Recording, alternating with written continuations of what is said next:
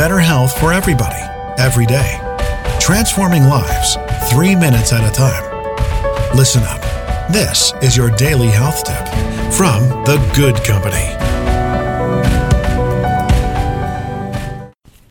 Hey, welcome back to today's health tip. It's Melissa from The Good Company. Thanks for sticking around and working on you guys. I'm so psyched for you.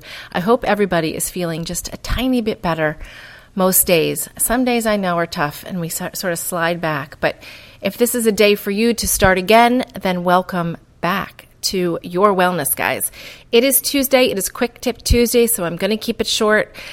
But here's the deal we got to do the work we got to do the work to understand our bodies and what makes us feel good. And when we find something, we stick with it, right? So if you've decided that you're a runner and you like to run two or three days a week, you notice a difference when you're not running because that's what makes your body feel good.